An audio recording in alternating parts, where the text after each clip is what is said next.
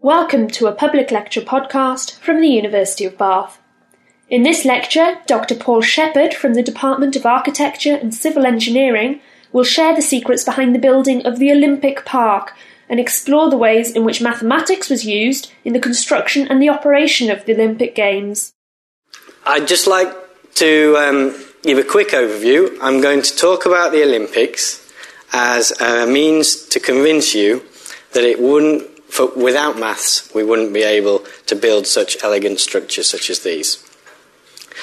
Um, and behind me, ah, and the, the, other thing is because it's being recorded audio, I might kind of describe what's on the slides, and I don't normally do that, but um, so that the people at home can understand what we're talking about. So these are showing some of the fabulous venues that were built especially for the Olympics, and my talk today is going to concentrate on this one here, the Olympic, the main Olympic Stadium. So hopefully, by the end of today, you'll all be absolutely convinced that without mathematics, these things wouldn't be able to exist. The question of how to build an Olympic stadium was answered when London won the Olympics bid. Uh, it was answered by the media people who said this was how you do it. You um, magically get 80,000 seats to whiz across London and arrange themselves in little circles. You magically get a big steel ring to drop itself into position. I mean, if only life were that easy, um, then certainly the job of an engineer would be much more simple. And of course, that's not the reality. Someone has to think about how that's put together. Someone has to plan and predict how it's going to behave and then actually realize it as a large structure. So it's quite difficult to, uh, to get across how big this stadium is. This uh, shows a slice through the stadium, and you can see that there's the steel ring around the roof. You can see where the seats are, and there's all this kind of training and exhibition facilities down below that the public don't normally get to see. to try and show you the size, I would just like you to concentrate on this A shaped triangle on the top. Now, as you all know now, that is the floodlights for the stadium. That's where that, just that little triangle on the top is full of lights, which shines down when it's dark, to, so that we can still see what's going on. And I know I'm not the world's tallest person, but uh, that's me down there, next to just that little triangle when I visited the site back in 2009. So just to try and give you an idea of the scale, this thing's huge. And in, in fact, these lights, there's more lights there than you would normally expect to see on a stadium because we plan for the future. This stadium's got to do, we don't know what, for we don't know how long. So um, the way that high definition television, the high, de- high definition technology is progressing very quickly. And when we have high definition TV, we need more light on the objects of interest so that we can see them properly. And so there's way more lights on this stadium than you would see on one designed five or ten years ago because of the technology. We have to build for tomorrow's technology when we put these large venues together. Now, it's difficult for me to explain something so complex, so I'm going to use a mathematician's trick. I'm going to take a complicated thing and break it down into a, a simple part. So I just want to explain this complicated stadium and I want to explain the structure, how the structure is put together. And I'm going to do that by looking at one little piece of that steel ring. So the question that an engineer would be given is to design that, to make it strong enough such that it can do its job. So whatever we throw at it, be it hurricanes, rain, wind, snow, this thing has to be strong enough to do its job. And it's quite a complicated shape, and it's difficult to imagine how we might understand how it would work. And in the past, people have used scale models, and they've built scale models and poked them and pulled them and understood how they work. And nowadays, we have computers to do the same thing. So we take that complicated shape and we want to do some maths on it. We want to do physics. We want to understand how it's going to work. And we do that again by the same trick. We split it into lots of little small rectangles and we apply a very simple equation to each rectangle. So if any of you have um, come across this in, in physics, the Young's modulus, which represents the stiffness of a structure, is related to the stress and the strain. It's a simple equation, and we can apply that simple equation to a simple shape, like a rectangle, quite easily. And when we've done that, we rely on the computer to take those behaviours and put them all together. So instead of just understanding how a small rectangle works, we understand how the whole thing works. I wish that hadn't. That's my alarm in my bag. okay. Um, so, we can understand how it works by doing simple maths on a simple shape and putting all the results together. Now, we can then understand how it will move, and we can understand the stresses and strains. And we can put all that together and decide how big this thing has to be, what material it has to be made out of, how it's connected together. And then we get an understanding that we can put it together on site. We can build it and make it real and lift it into place. And I think I left the music on this one. I meant to cut this music, but there we go. It's um, you build it in place, you lift it into place, you join it to the other piece.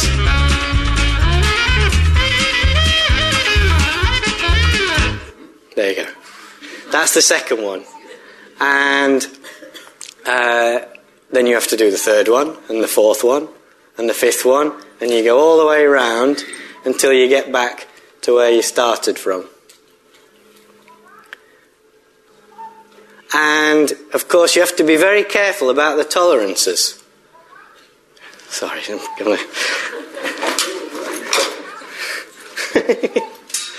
Can someone just like throw that in a bin? Take the phone out of the front pocket and see if you can shut it up. Right. Um, so there we go. You get round to where you started from, and this thing. I mean, this thing's huge. I, I tried to give you an idea of that before. It's actually 860 meters all the way around, and uh, it's not actually an ellipse. It's kind of elliptical, but to design it as an ellipse would be very difficult because it's it would, um, well, let's say, in order to make it simpler, it's approximated into bits of a circle. You can see each bit of a circle there goes together. There's, there's bits of a circle and they join, and what that allows is repetition. So the engineer can design one segment and copy it around. You get a repetition within a circle. So we can design a slice in the red piece and then copy the design round.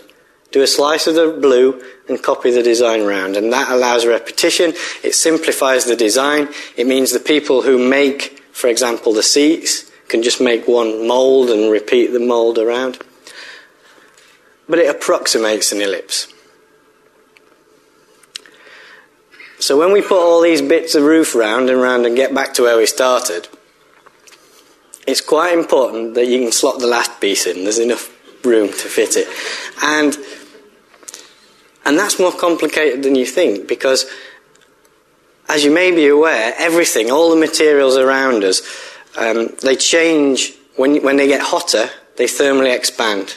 Or when they get colder, they shrink, generally.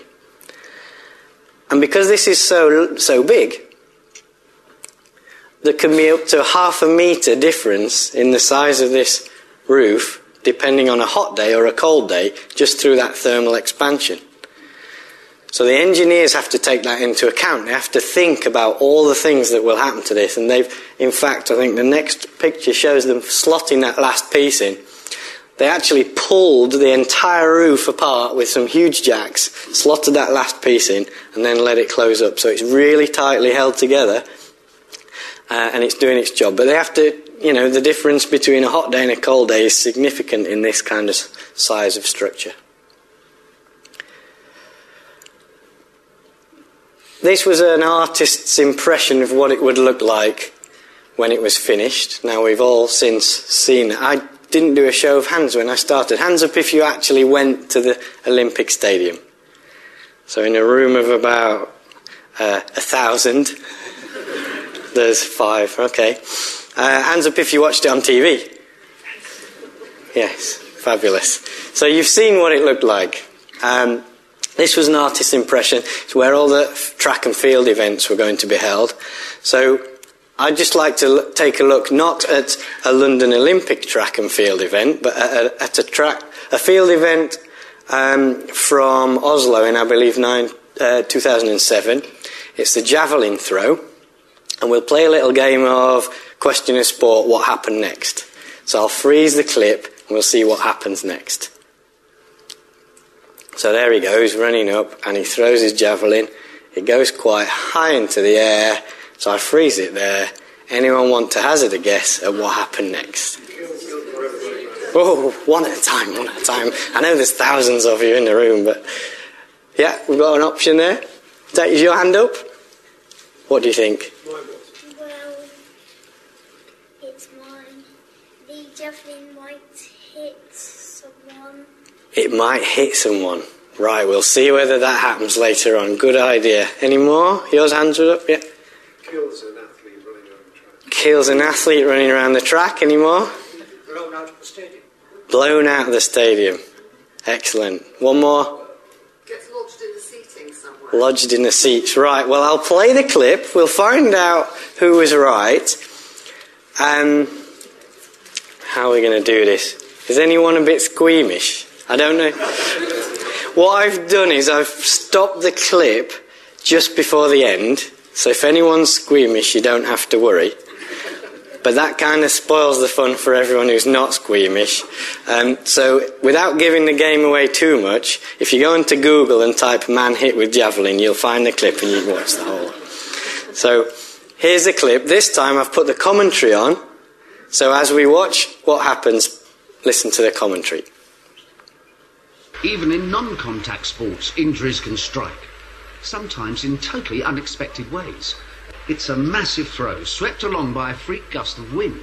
The javelin spears one of the officials, missing his heart by inches. There we go. Now we don't have to worry. He was fine. Well, no, he wasn't fine. Of course, he got a javelin in his chest, but um, they took him to hospital. Then he was fine. Um, he didn't die. Did he get his javelin back? Well, we'll come on to that because did you hear the commentary? It said it was swept along by a freak gust of wind. So you were quite right that it hit someone, but you were also right that it could have been blown out of the stadium. It was swept along by the wind. Now, can anyone else think of any other Olympic events that might be affected by the wind? The running? Good answer. Any more? High jump. High jump. Yeah. Sailing, genius, yes. I always keep going until someone says sailing and then we stop. So, yes, sailing could be affected by the wind as well.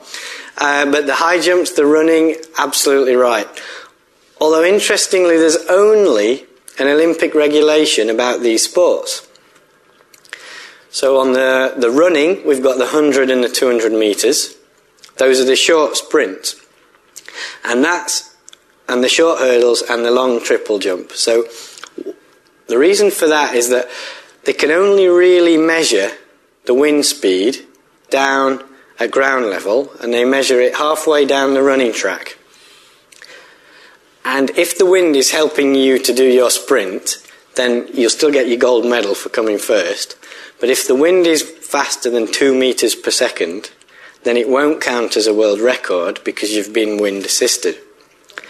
The longer runs involve a complete circuit of the track, so half the time it'll help you along, and the other time you'll be battling into the wind, and it'll cancel out. So it's the short jumps, the short uh, runs, um, and you'll notice that the javelin wasn't on that list.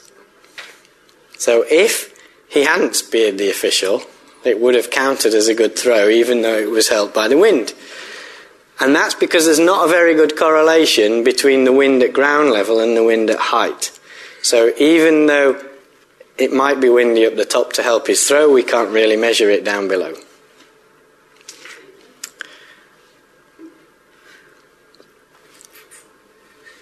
What we don't want, therefore, is lots of world records to be disallowed because it was too windy inside the stadium. And that, therefore, becomes the problem of the engineer to make sure that the stadium is designed to take that into account. We've got mathematical models similar to the finite element analysis of splitting into rectangles. We can split the entire stadium into lots of little cubes and we can understand how the wind will behave in each cube and then put all the results together to get an overall view of how the wind would affect the stadium. And this is a computer picture of the wind around the Olympic Stadium. We don't want people blowing off their feet outside and we don't want all the world records inside to be disallowed. So in this case, we've used maths to predict how windy it will be inside a stadium we haven't built yet. That's kind of cool, I think. Now, I can hear you all thinking, yeah, but how do you know you're right? It's quite important if you're going to build a huge stadium to get this right. So although we can use mathematical models to predict behaviour, we generally need some evidence to show us that it's going to be correct. So in this case, they did uh, wind tunnel tests. This is a scale model of the Olympic Stadium in a wind tunnel. And you can see all these little white dots, they're all pressure measurement devices. And the whole thing, it's a video, so we can hear the wind rushing down the room they inject a little bit of smoke so that we can see the, the way the wind is behaving, but they're measuring the pressure at each of these points. Now, it costs in the order of £10,000 to do a wind tunnel test like this, so you don't want to be doing them every day. And therefore, what happens is, I think they did about five different scenarios in the wind tunnel. You do a few wind tunnel tests and you check those results against the results from the computer. And when they match, it gives you confidence that your computer results are correct, and then you can do dozens, hundreds of computer analyses trying different scenarios, but you've got this constant benchmark test that says that you've got confidence in the results. So we've seen how the wind can affect what goes on inside the stadium. Now let's take a look at how the wind can affect the structure itself. To do that, I've got this video. It's the most famous example of wind affecting a structure. It's the Tacoma Narrows Bridge in the US in 1940. It wasn't a particularly windy day, but the entire bridge started to move, it interacted with the wind, and of course, structures aren't built to take that kind of punishment, and it, it completely, very quickly collapsed, um, taking the car with it. So there we've got wind interacting with the structure. And the wind isn't the only thing that in, can interact with a structure like that.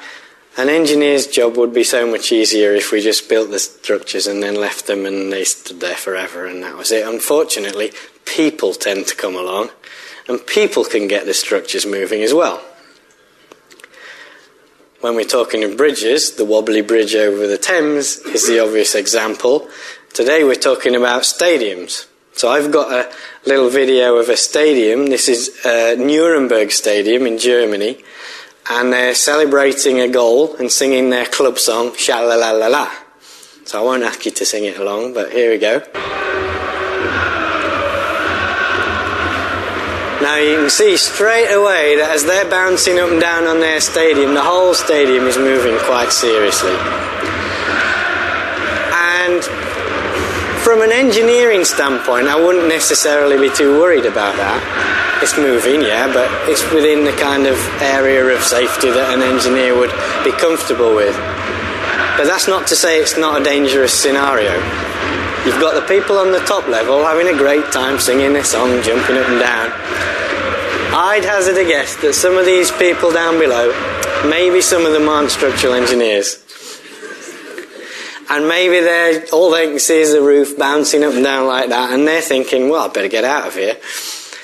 And that's where it becomes a dangerous scenario because if we get crowd panicking, they all try and get out at once, we've got crowd crushing, and we don't need to think very hard to think about how dangerous that could be. So it's still a dangerous scenario, even if the structure itself isn't in danger of collapsing.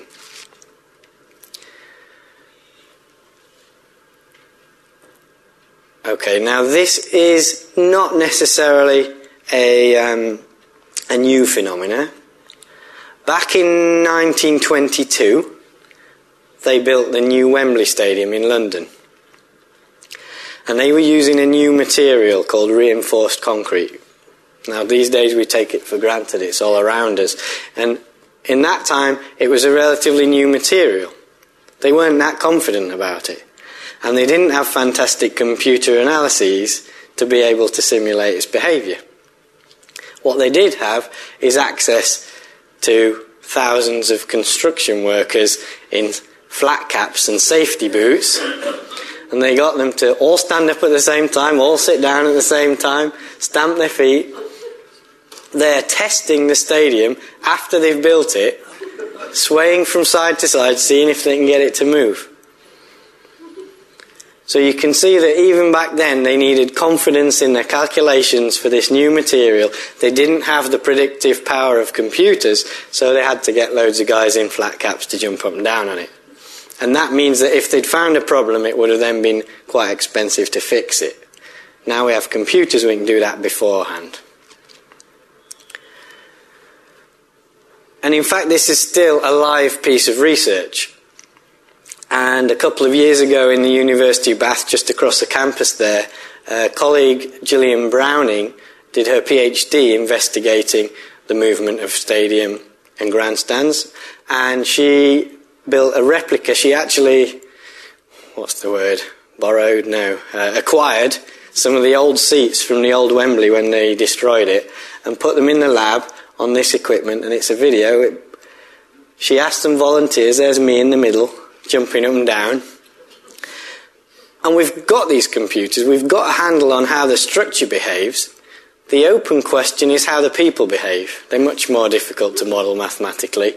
And so she was asking people to jump up and down and other people to fill in questionnaires saying how scared they were that it was bouncing up and down. Because there's still this unknown about the people's reaction as opposed to the structure.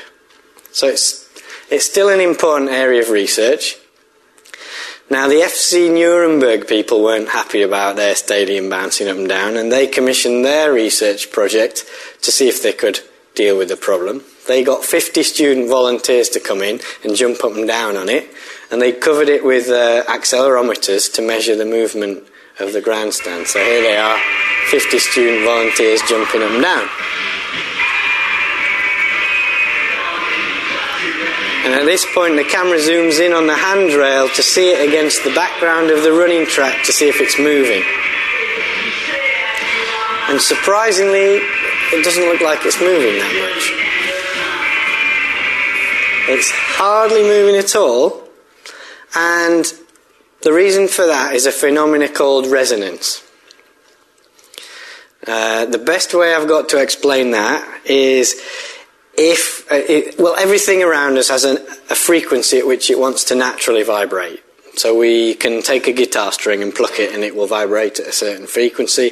If I brought my ruler, I could twang it on the desk and do the same thing. Everything has a natural frequency, a frequency at which it wants to vibrate. And the grandstand there is no exception. Now, if you, let's say we're, we're in a park with our friend on a swing. If you push your friend at the same frequency, the natural frequency of that swing, then the swing gets bigger and bigger and bigger and bigger, and maybe you can get them right around the top.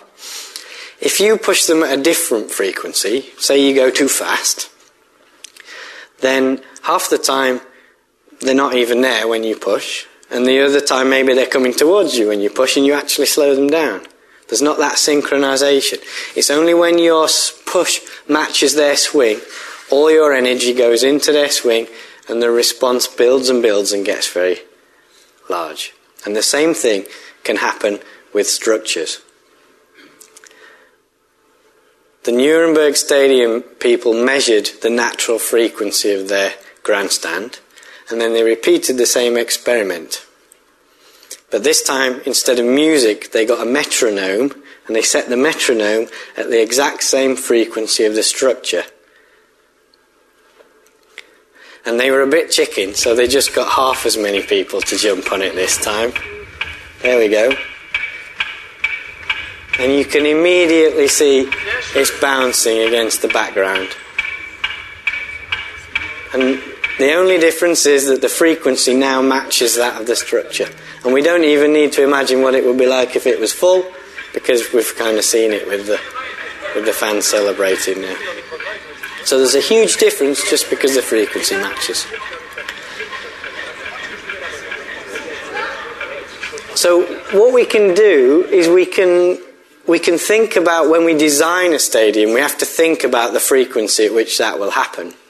And the, the British Research Establishment did a survey of all the Premiership football grounds in the UK, and they measured their frequency. And they all wanted to remain anonymous, so they've all got a letter down the bottom. So I can't tell you which ones to avoid or not. But you can see there's quite a range there of frequencies. And we can actually control that. When we design a stadium, we can control that frequency.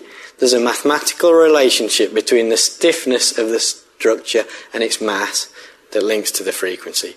So by making it stiffer or lighter, we can increase the frequency of a stadium. So that's great. We can control the stadium. The problem is the people. We can't necessarily control the people. The same BRE research establishment did a, a, survey of the types of music played at pop concerts in stadiums around the country. And what they found is have we got any um, Belgian techno fans in today? No? No one volunteering for that? Okay. Well, they found that Belgian techno is the fastest kind of music that people would try and dance at in a pop concert. See if I can convert some of you. Here we go.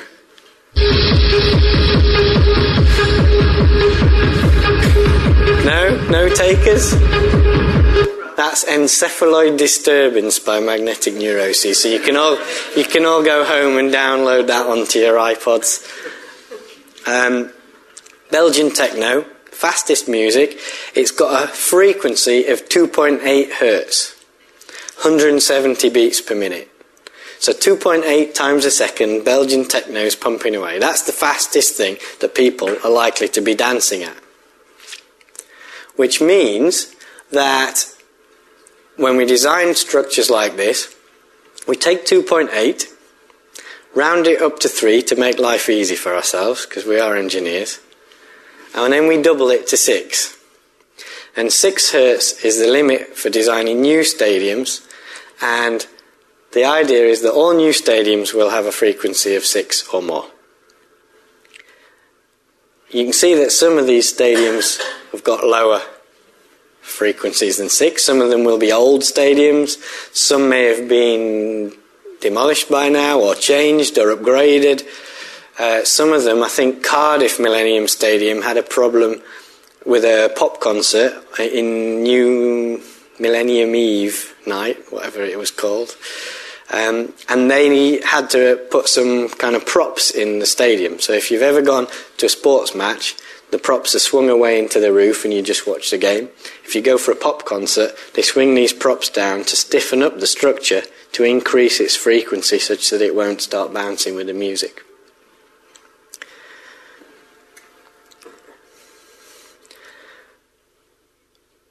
Using that equation of stiffness and mass, we can therefore tune the Olympic Stadium this is a slice through the Olympic Stadium seating, and we can use the computer to predict that that will be above 6 hertz. So we won't have a problem with the people and the structure interacting.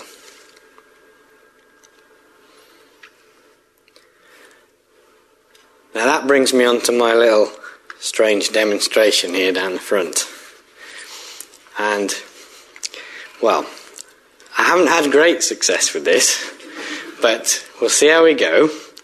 This is a fantastic piece of kit which was built for me by a, uh, madcap inventor, shall we say, Richard Ellum, who built me this shaking table. I've got a microphone here, and it listens to the noise in the room, and when it hears a noise, it shakes the table. So you can see on the screen the voice imprint of the noise in the room. And when I turn it on, it will, every time it hears a clap, it will shake the table. What I would like to demonstrate to you is how we can clap slowly, shake the table slowly, and the tower won't fall down because it's not at its resonant frequency. Then we'll repeat the experiment and we'll clap very quickly and it will shake quickly, but it still won't fall down because it's not at its resonant frequency. And then we'll aim for about 2 hertz, which is the resonant frequency of the tower, and we'll see if we can get it to collapse.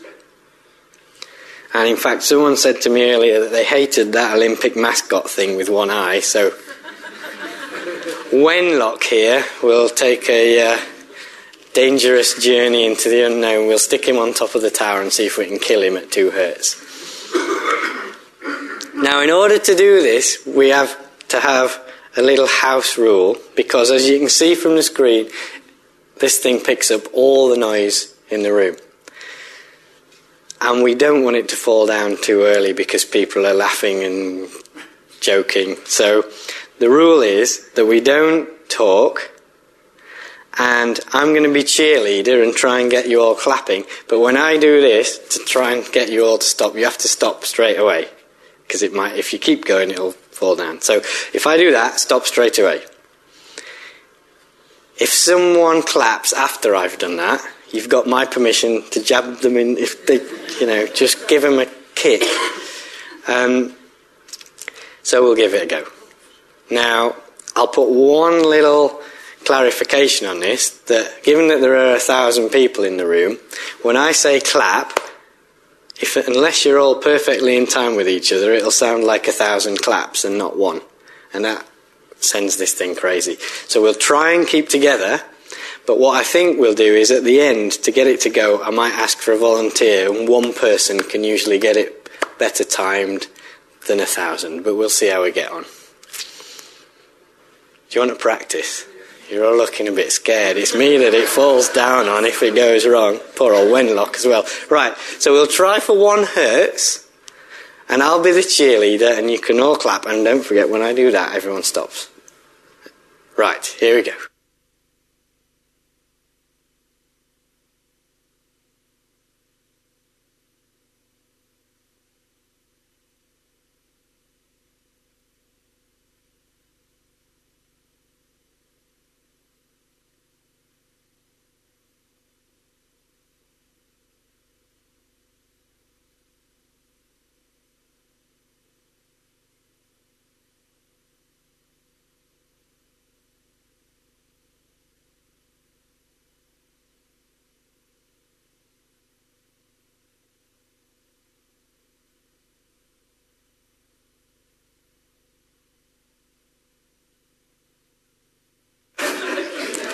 You see, that is the first time that it's gone on one hertz. Right, given that we're recording this, we all just pretend that, I can I can edit it down. We can go right, yeah, that will really work well. So the idea is it doesn't fall down, and then we do it fast, and it doesn't fall down, and then we do it just right. It takes hours to build that table tower again. If anyone hasn't got to rush off at the end, then we'll build it again and give it a go. Uh, but take it from me, it kind of works sometimes. I've never had it disastrously like that. Right. So here we go. Um, back to the other one. The idea is, therefore, uh, that I've been trying to show you that maths can be used to predict behaviour. And it's the engineer's job, therefore, to apply that mathematics to understand the structure, understand what it might have to do in its, lifestyle, in its lifetime, in a way predict the life of the building, and then use the maths to predict how it will react. We've seen how we can predict the structure itself, make sure it's strong enough to do its job. We can predict things like how it will move when it gets wind on it or people on it. We can predict how the wind will be inside it, even. It's all about understanding what might happen and then applying the mathematics to make sure that the design will work.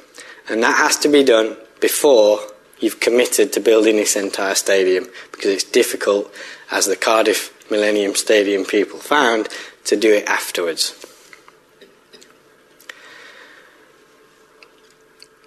Perhaps maths couldn't have predicted who would have won the medals. Some of the bookmakers may say otherwise.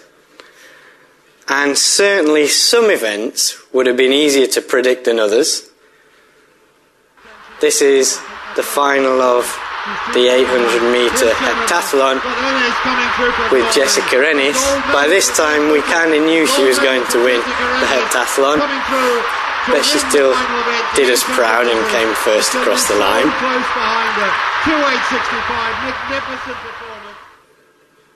And Jessica was the nation's Olympic champion.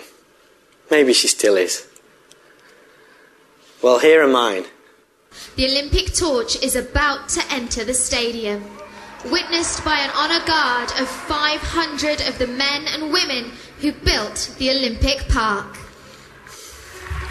There you go, there's Mike there. My friend Mike, you see him?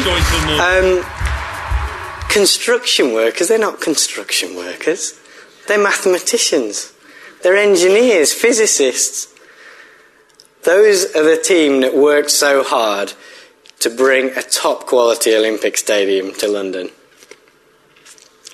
You've been a top quality audience, despite my little problems with the tower. Uh, so thanks very much for listening. And I'd just like to finish with this picture here. This is this is my friend Andy. I worked with Andy on Arsenal Stadium for years, and we were lucky enough to go to the first game in the new stadium, the Emirates Stadium for Arsenal. We all went down there to see what we'd all been working on for years. And Andy begged me to take this picture. He's only had a little bit of beer, but he was so proud of this beam. That's Andy's beam. Next time you go and watch Arsenal play, you can see Andy's beam. More interesting than what goes on on the pitch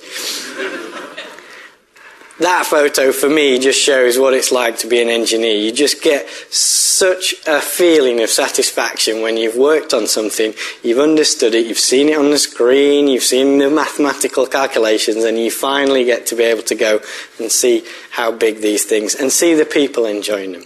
And that's really what makes it all worthwhile. So next time you go and watch a sports event, you know, you might be watching what's going on on the pitch or jumping up and down and singing songs, but think about the structure. Look at the roof for five minutes. Think about people like Andy that have worked hard to make it a reality.